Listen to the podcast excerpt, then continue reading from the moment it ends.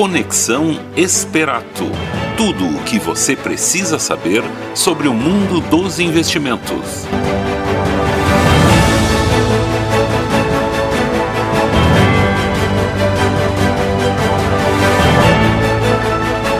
Muito boa tarde a todos, sejam bem-vindos a mais um Conexão Esperato, seu programa quinzenal sobre investimentos, finanças pessoais, empreendedorismo e economia em um só local.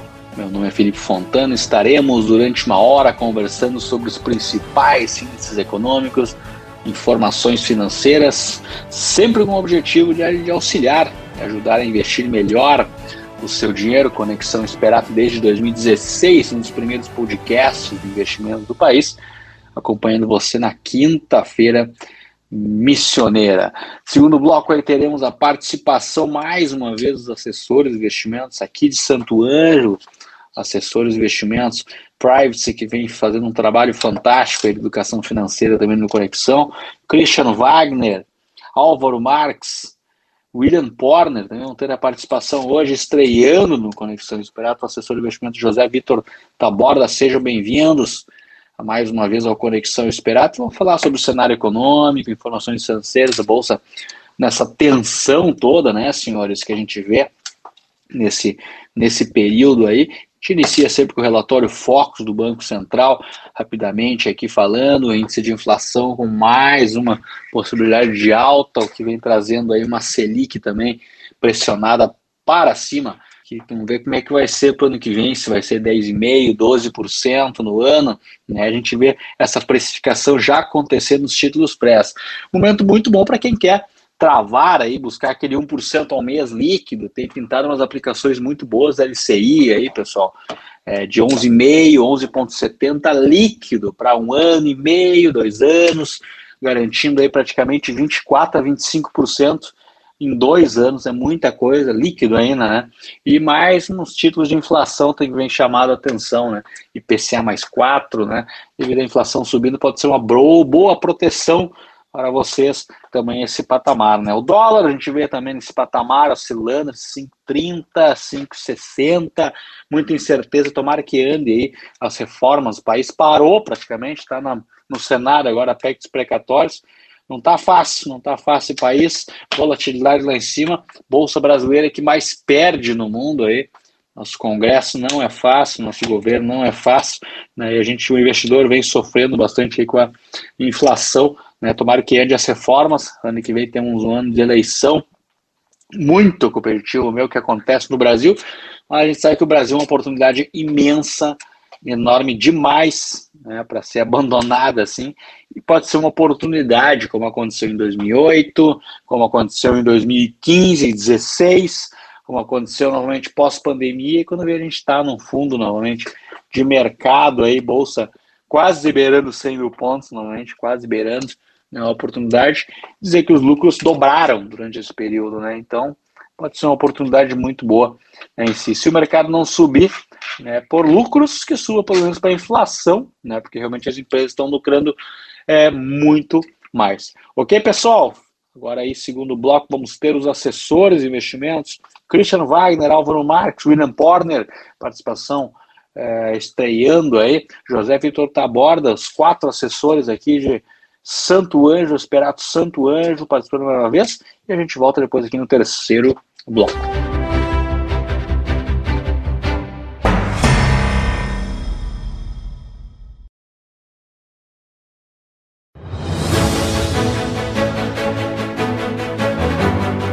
Conexão Esperato. Tudo o que você precisa saber sobre o mundo dos investimentos.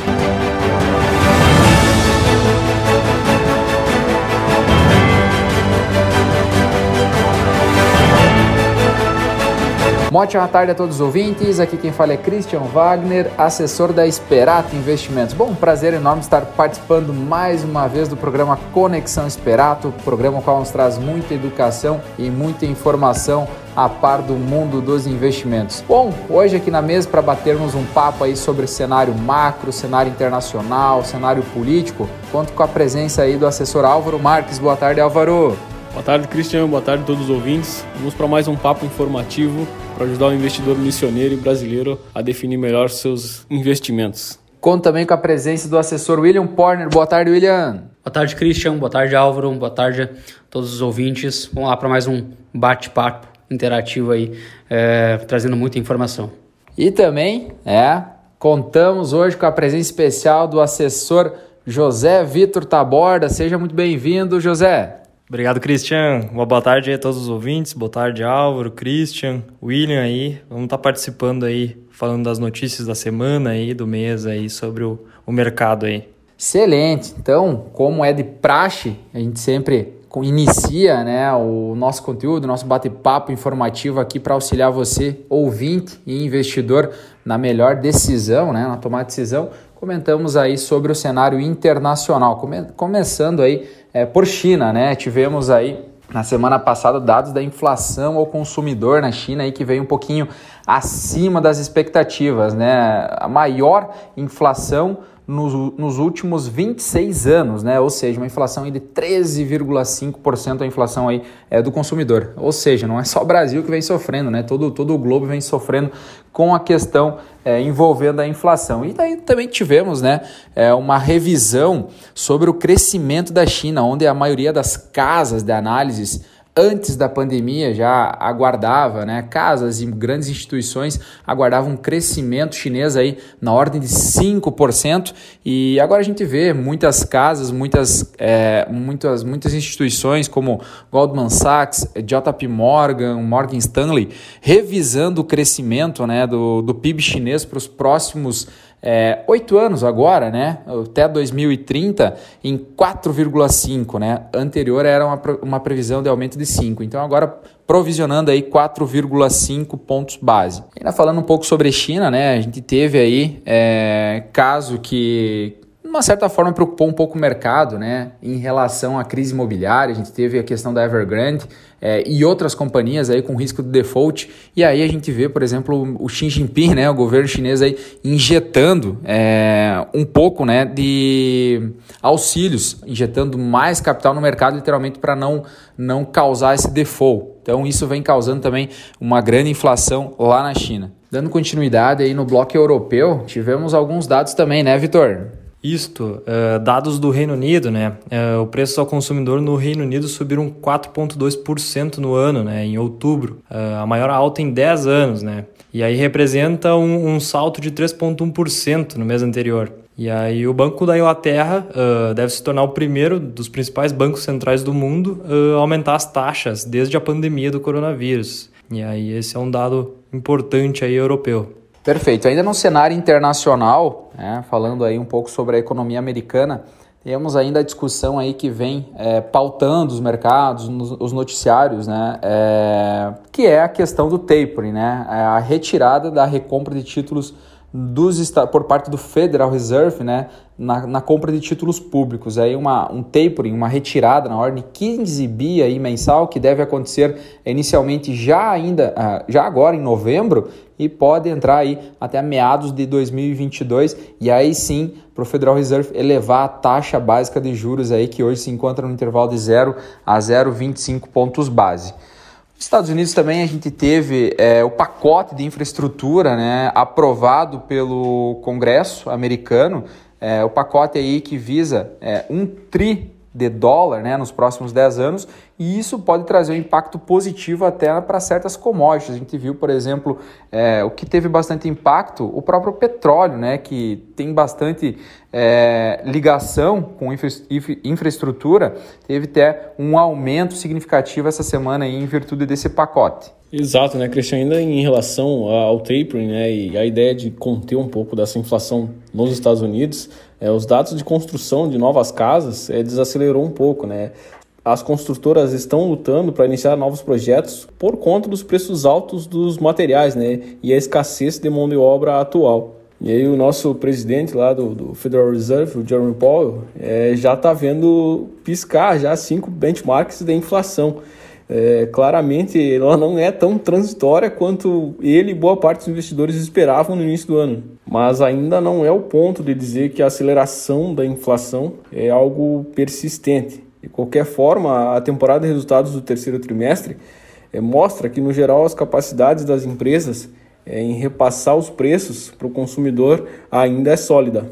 Então, né, Álvaro, a, a dita inflação transitória. A gente tem visto né, inflação não só no Brasil, né, contexto global, né, muitos países aí com, com inflação bem acima do, do esperado e da média.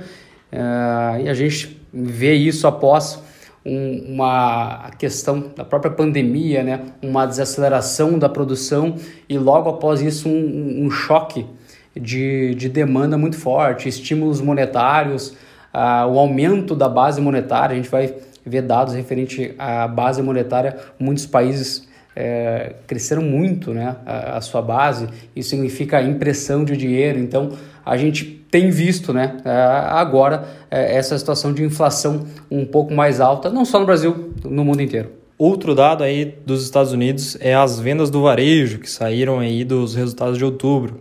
Uh, as vendas do varejo saltaram 1,7% no mês passado, o maior ganho uh, desde março, após a alta de 0,8% em setembro. Foi o terceiro avanço mensal consecutivo e superou as expectativas dos economistas, de alta de 1,4%. As vendas aumentaram 16,3% com relação ao anterior, em outubro, e estão 21,4% acima do nível pré-pandêmico, mostrando aí uma, um retorno, uma, um, um retorno da economia aí na, nos Estados Unidos também. Perfeito, muito bem comentado, pessoal. E complementar até a fala do, do William, né? Poxa, essa questão é, de inflação transitória, né? Eu acho que os mercados não, não estão mais engolindo, né? Percebe-se que literalmente é, claro, a gente não fala aqui do modo geral de todos os bancos centrais, mas principalmente de economias emergentes, vem sofrendo um pouco mais né, com essa questão envolvendo inflação. Estados Unidos, né, um bloco europeu, é, nós temos dados um pouco, é, um pouco mais duros né, em relação à inflação, só que ainda assim é uma inflação por crescimento, né, é uma inflação é, não por demanda, e isso que é um fato muito negativo. Bom, partindo aí para Brasil, né, falar um pouco aí, tem muita coisa para falar sobre o Brasil aí, cenário macro, cenário micro, é, questão envolvendo as PECs, né, Vitor? Tem, tem muita coisa aí para discutir. É, de antemão, né, o literalmente cenário micro, nós estamos presenciando é, muita, muito resultado trimestral de, de equities, né, de, de empresas brasileiras aqui. No modo geral, é o cenário micro muito bom em relação a equities Brasil e o nosso cenário macro que a gente está vendo em Bolsa Brasileira, questões políticas, pautas políticas, é, dados no macro geral, bem ruins. Né? Isso está deixando nosso IBOV, nossa bolsa, é, de uma certa forma, um pouco é, aquém né, das expectativas. Ou seja, fluxo e confiança falta bastante aqui é, para o Brasil para a gente avançar aí é, nos próximos meses. Bom, na segunda-feira aí tivemos os dados de BCBR né, no Brasil, dados aí é, de outubro de 2021. PCBR ele nada mais é que um termômetro para medir é, como é que pode vir aí o PIB, né, uma prévia do nosso PIB.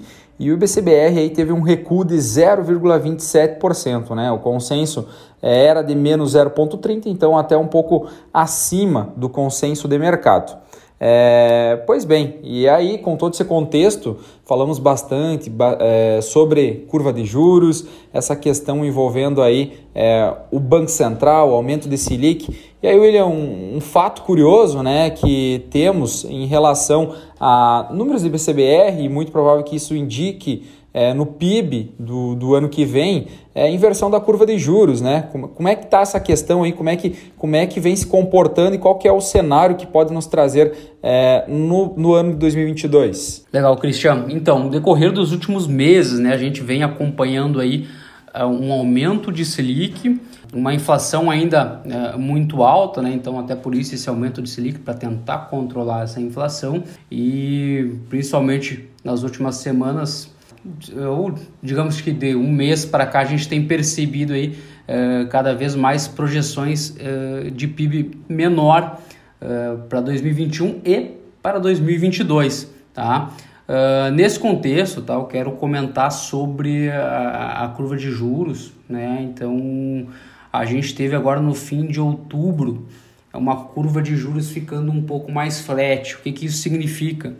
Que os juros de dois anos, tá? taxas para dois anos, estavam se equivalendo a taxas para 10 anos. Quer dizer que a remuneração de taxas para títulos de dois anos estavam iguais à mesma remuneração para títulos de 10 anos, o que não faz muito sentido é, num contexto normal. O normal é quanto maior o período, maior a gente leva a ser o risco né, de, um, de um título, de um crédito, maior a chance, é, digamos que, de, de um calote, então é natural que a remuneração seja maior.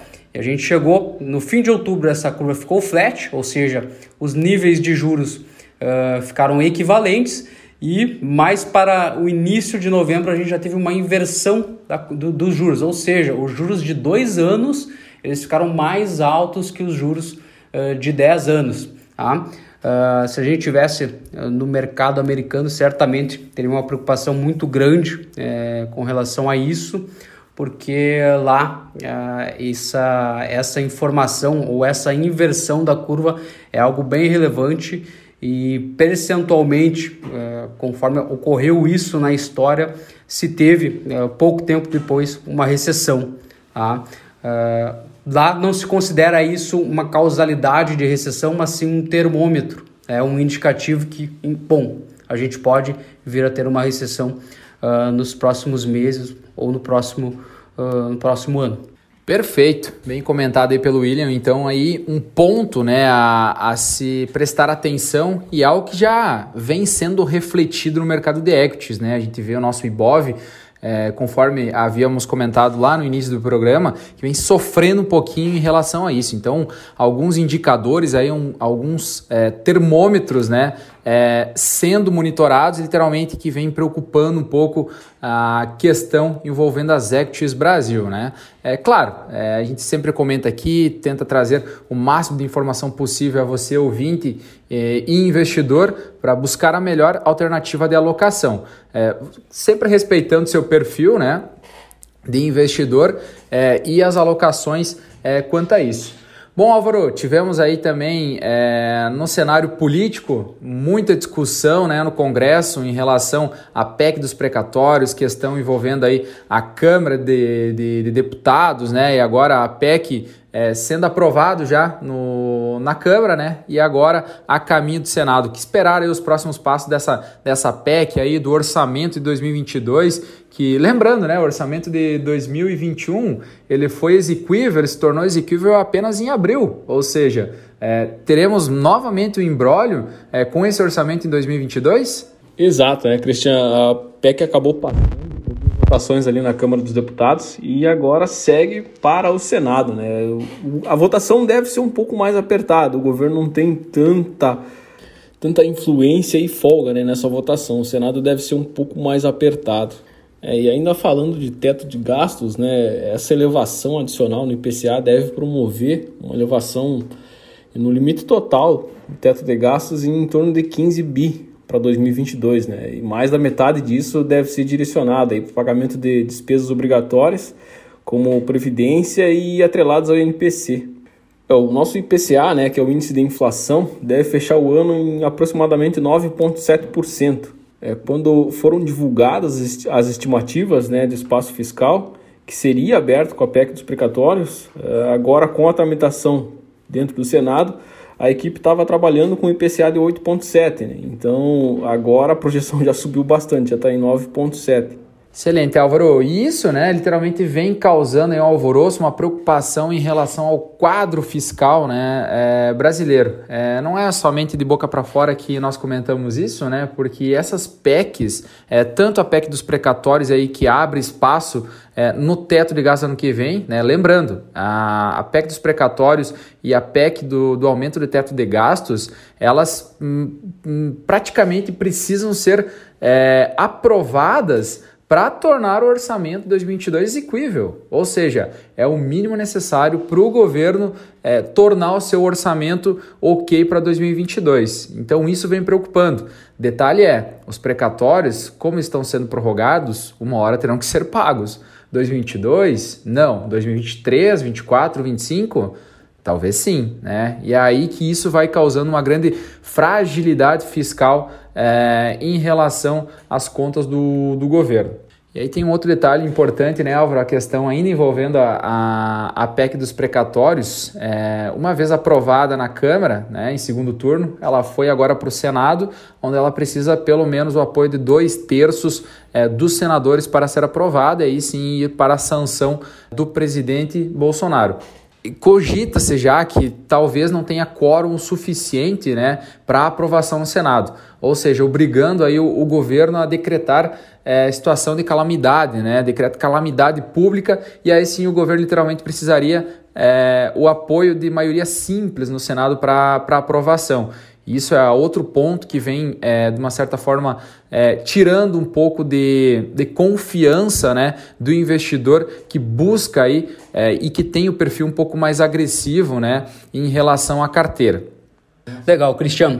Então, para quem vem acompanhando aí né, até a bolsa, agora entrando um pouco mais na parte corporativa, entrando um pouco no mercado uh, de capitais, a gente tem visto aí um fluxo, né, uma migração do brasileiro, do investidor brasileiro uh, para a renda fixa, né, e também uh, a gente tem visto aí uh, uma certa migração para o mercado americano, comprando bolsa americana, no momento que a bolsa americana está, de certa forma, num topo, né, e na contramão disso a gente tem visto o investidor externo trazendo dinheiro para o Brasil, comprando bolsa brasileira. A gente tem acompanhado o fluxo aí divulgado pela B3, um fluxo eh, externo aí entrando no mercado interno.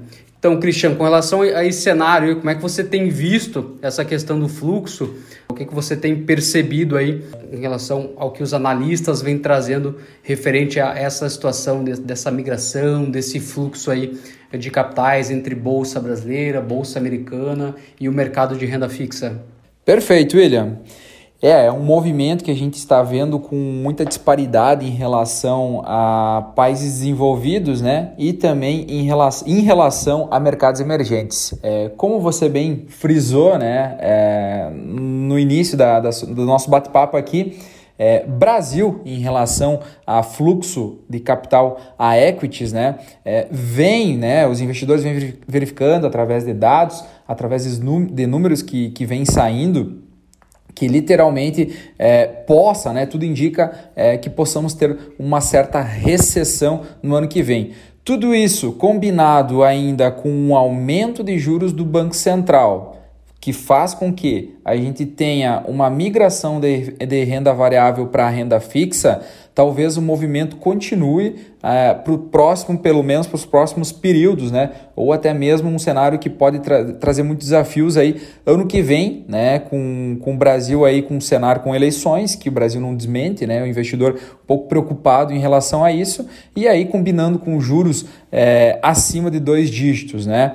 Então tudo isso faz com que os fluxos, o fluxo literalmente saia um pouco é, de renda variável, né? Mas sim, tem, tem muitas oportunidades. É, o fato que eu, que eu gostaria de comentar aqui são, por exemplo, a, a venda do varejo, né? As vendas do varejo aí, é, os números nos mostraram aí uma queda de 0,8% em outubro, é um fato um pouco preocupante e, como mencionado, com o próprio aumento de Selic, você torna o crédito mais caro, você literalmente tem empresas varejistas um pouco alavancadas, o que literalmente é um cenário um pouco preocupante né, em relação aos resultados trimestrais. E é um movimento que a gente está vendo já é, no mercado. Espero ter é, contribuído aí, William, com, com a pergunta, mas até usar uma frase que a gente teve aí na. O que, que vem conturbando, né? O que vai, tá, está deixando o cenário brasileiro é muito incerto é a questão macro, né? A questão micro é, está bem, resultados corporativos, é claro que a gente fala um contexto geral aqui, não vamos analisar é, empresa por empresa, setor por setor, mas o cenário, o que, que vem incomodando, deixando o investidor impaciente é a questão macro, né? E especialmente política.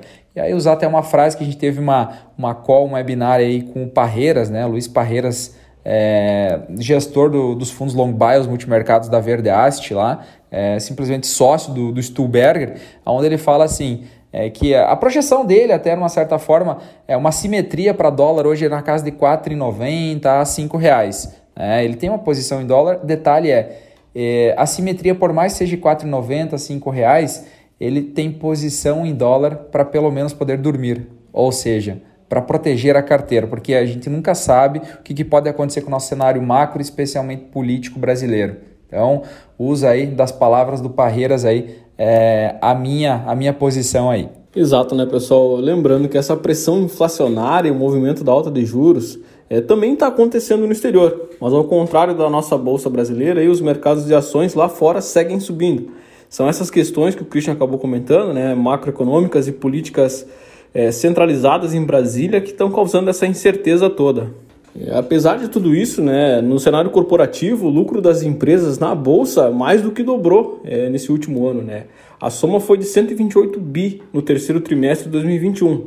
Os balanços que foram divulgados até o momento pelas empresas, é, a maior parte daquelas listadas em bolsa né, tem um desempenho bastante sólido no terceiro trimestre, comparado não só com 2020, mas também em 2019, é, que foi anterior à pandemia. A gente teve um aumento aí de 126% frente ao terceiro trimestre de 2020 e 138% com a comparação com o mesmo trimestre de 2019. É, vale e Petro, que tem é, um grande peso no Ibovespa, né, representam 40% desse resultado, é, que foram bastante beneficiadas pela alta das commodities, né, tanto o minério quanto o petróleo. De qualquer forma, tirando as duas empresas, é, o lucro líquido da, das companhias cresceu 80%, é, chegou a 76,58 bilhões. Foi puxado muito pelo estado dos bancos, né, que, tem, que são um setor bastante lucrativo e representativo na nossa bolsa. É, esses números vêm mostrando um desempenho sólido realmente das companhias, mesmo em comparação a 2019, né, antes da pandemia reforçando. É, os números de endividamento e caixa do terceiro trimestre é, são muito saudáveis realmente. A dívida das companhias vem crescendo abaixo da inflação, considerando o IPCA, né, que é o nosso índice de, de preço ao consumidor amplo nos últimos 12 meses, que já passou 10%. A alta é de 6% em dívida líquida das companhias é, que não são financeiras né, no terceiro trimestre de 2021.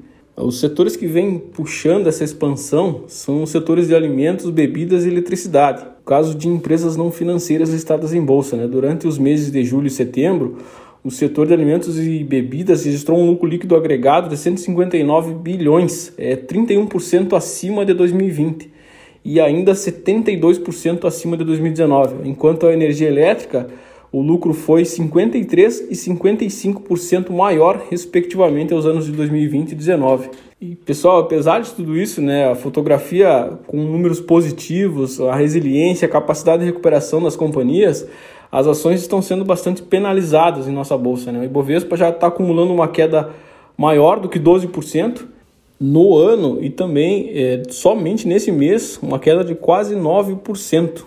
Perfeito, Álvaro. Agora trazendo uma menção rosa aqui às criptomoedas. Hoje os brasileiros já investiram cerca de 5,6 bilhões de reais. Né? Aqui no Brasil a gente consegue investir através uh, de fundos uh, aprovados pela CVM, né, fundos multimercado, e também os ETFs que estão listados na Bolsa de Valores, né, uh, na B3. E aí hoje os valores já chegaram em torno de 5,6 bilhões de reais. A maior exposição está uh, em fundos de multimercado, que somam em torno de 4,8 bilhões de reais. Né? E entre os fundos são a Hashdex e a Vitro, que são as gestoras que têm o maior uh, valor acumulado.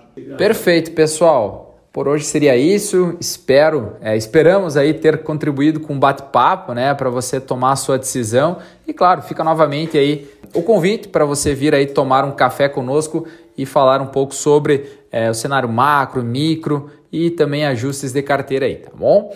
Um ótimo, uma ótima, uma excelente semana, restante semana a todos. Um abraço e até mais.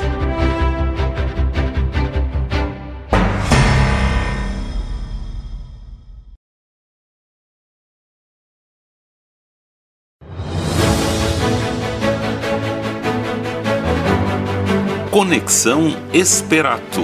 Tudo o que você precisa saber sobre o mundo dos investimentos.